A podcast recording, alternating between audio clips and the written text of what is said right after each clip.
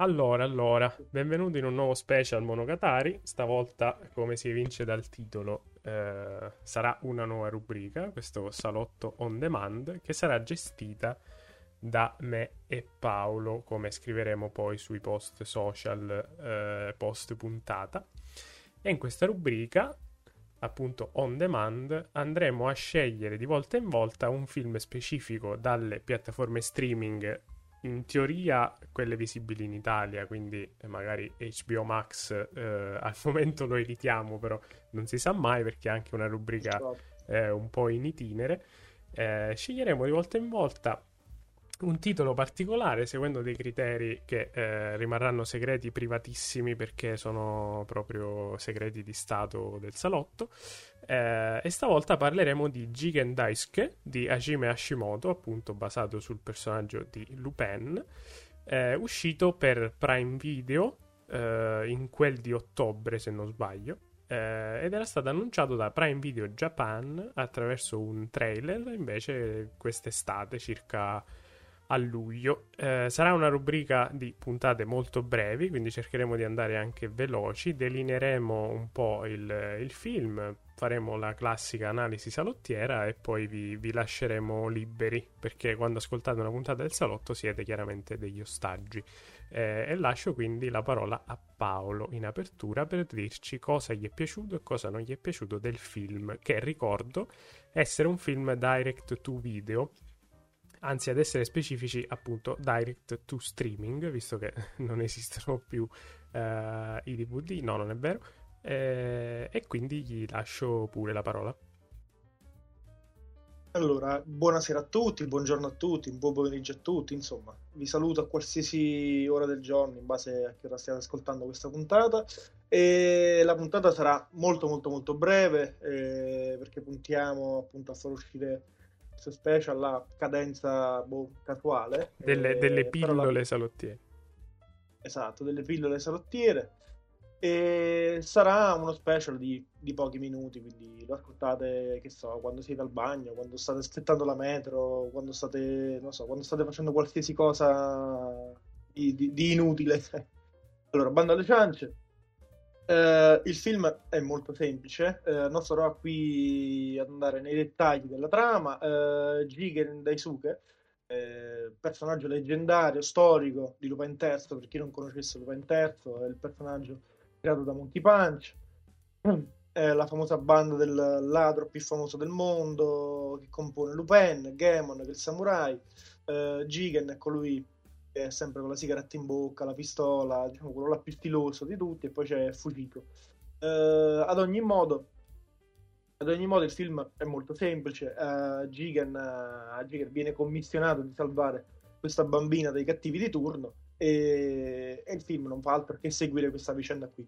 Il film in realtà è molto, è molto intelligente per una serie di aspetti, eh, perché è chiaramente un film che non ha l'ambizione di essere un grande film, uh, ma è un film particolarmente che personalmente ha riscontrato, ha riscontrato un po' il mio, il, mio, il mio, favore, perché sembra essere un film uscito dagli anni 70, quando la Kadokawa faceva, uh, produceva i film uh, più belli del mondo. Mi, mi, riferisco ai film con Yasuke Matsuda, Yasuke Matsuda o Yosuke Yasuke, non ricordo, in questo momento c'è un lapsus, quindi i vari Most Dangerous Game, uh, Resurrection of Golden Wolf, diciamo quei tipi di film lì che erano tutto stile, uh, colonna sonora, colonna sonora che aveva questi tappeti, tappeti musicali composti da, da trombe, sax, uh, atmosfere, atmosfere diciamo noir col neon, quelle robe lì, insomma, stiamo da quelle parti lì. Uh, il film, più che essere un film su Jigen precisamente, uh, è un film sugli oggetti che compongono la mitologia del personaggio. Mi spiego meglio. È un film, prima di parlare di Jigen, cerca di costruire o cerca di attraversare quelli che sono gli oggetti che hanno aiutato un po' l'immaginario collettivo a recepire l'immagine di Jigen come leggendaria. Mi riferisco in particolare alle sequenze iniziali, più o meno prima, i primi 20-25 minuti del film, eh, quando Gigan decide un po' che pistola prendere, quindi lui, usa, lui utilizza sempre una Magnum, eh, quando dovrà aggiustare l'orologio, quindi il, il leggendario Zenith il primero che ha sempre contraddistinto Gigan, eh, le sigarette, eh, le, le, le, sue abitudini, quindi insomma è un film che oltre a mostrarci il Gigan in azione, ci mostra per lo più la costruzione della mitologia del personaggio creato da Monkey Punch. E in questo senso eh, credo sia un film molto intelligente perché fa il verso all'altro film per la, per la televisione che credo sia del 2013-2015, non ricordo esattamente, di Takeshi Koike, che si chiama eh, Jigen Daisu, che è una tomba, una tomba per Jigen Daisu, che è una, una, roba del genere. Comunque il film di Takeshi, Takeshi Koike eh, stasera non riesco nemmeno a parlare, il freddo mi sta bloccando le sinapsi. E potete trovarlo, non ricordo se su Netflix o sempre sullo stesso Prime Video. Ad ogni modo, anche quello lì è un film eh, che si basava su appunto la mitologia di, di Jigen. Infatti, anche lì era tutto il confronto con il cattivo finale, era basato su questa scelta della pistola, che poi è questa pistola leggendaria di Jigen, la Colt, eccetera, eccetera. Dal punto di vista della regia, invece, è un film che sa il fatto suo. E mi smentisco quando dicevo mi smentisco perché inizialmente dicevo che è un film che non ha tante ambizioni. Da un lato è vero, da un lato no, perché è un film che fa le regie in certi punti, eh, in certi punti del film un punto di forza. Mi scuso per la ripetizione di punti e punti.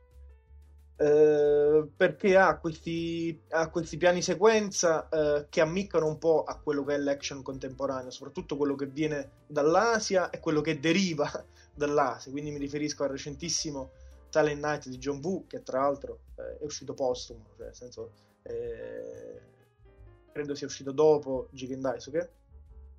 E quelli che derivano dall'Asia, ovvero Joe Wick, che ormai è il metro di paragone quanto concerne l'action contemporaneo. Tant'è vero che verso il finale c'è una sequenza, l'ennesima eh, degli ultimi anni, eh, che però sono sempre belle, del protagonista che si avvia, diciamo, al confronto finale con il cattivo.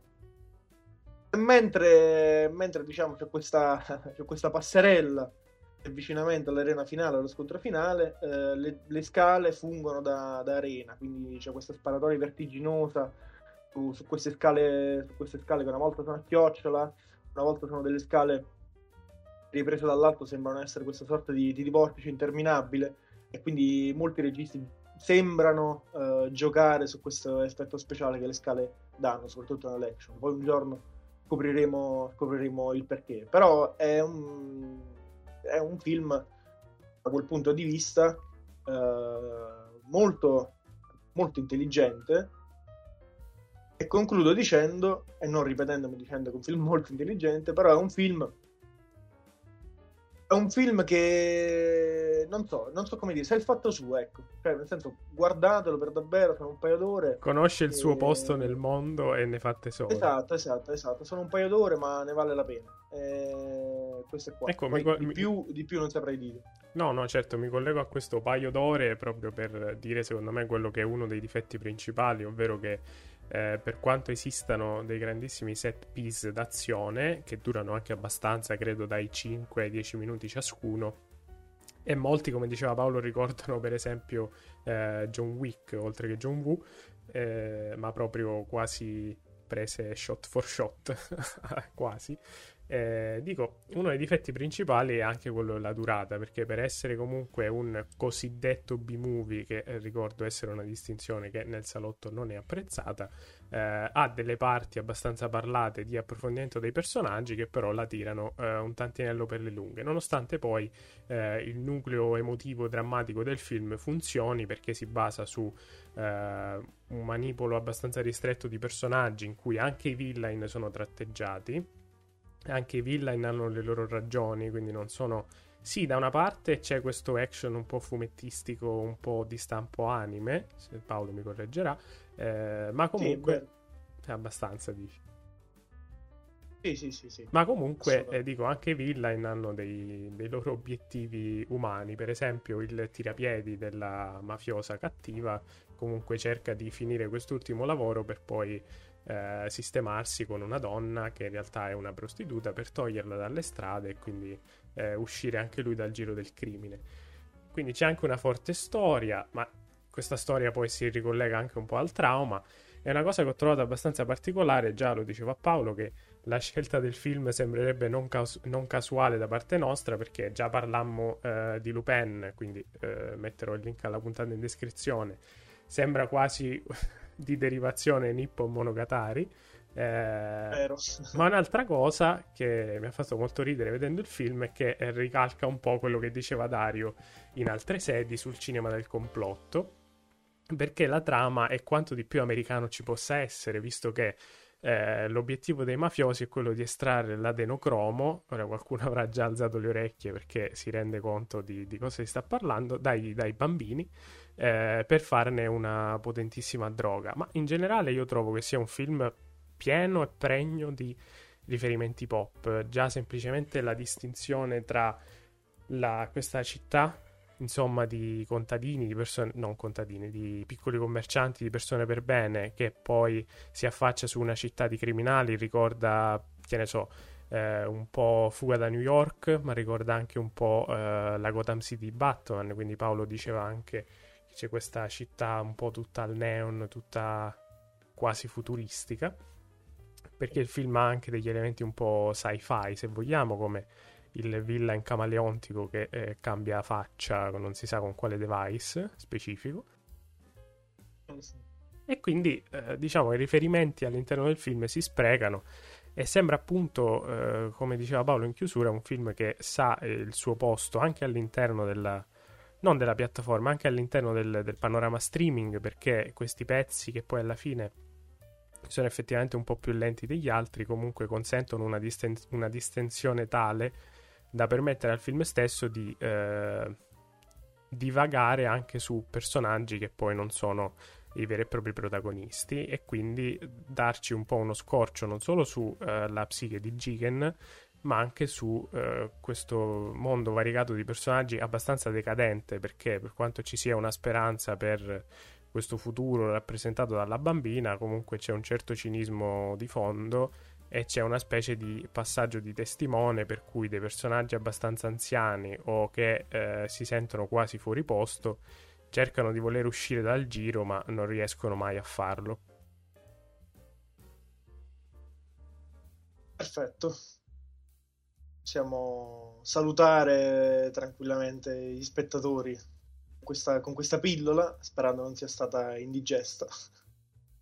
E io non ho nulla da aggiungere a ciò che dici perché trovo sia tutto perfettamente calzante. Per quanto possa essere un film bello e eh, che mi è piaciuto molto, non ho tanto da aggiungere alla, alla cosa. Sì, assolutamente in chiusura consigliamo di recuperarlo perché è assolutamente anche ora che visto che la puntata uscirà prima di Natale, è proprio il film perfetto post pranzo di Natale perché tiene abbastanza alta l'attenzione, ha dei temi un po' eh, particolari che magari in famiglia possono anche piacere, tranne forse boh, la, l'aspetto della violenza un po' esasperata, ed anche un, un, forte accento ludico, come diceva Paolo, nelle scene action che ricalcano un po'. Uh, eh, questa, questa, sorta di anima anime, se vogliamo. E quindi niente, ci, con- ci congediamo e ci vediamo alla prossima con un altro film che verrà scelto con un altro criterio randomizzato dai nostri potentissimi computer eh, che non verrà mai rivelato. Alla prossima. E buon Natale soprattutto, se l'avete se ascoltate dopo Natale. Certo, o prima di Natale. Certo, buon Natale o, Vabbè, buon Natale in bu- generale. Buon pranzo, buona cena, buon capodanno, insomma, buone feste per essere politically Bye.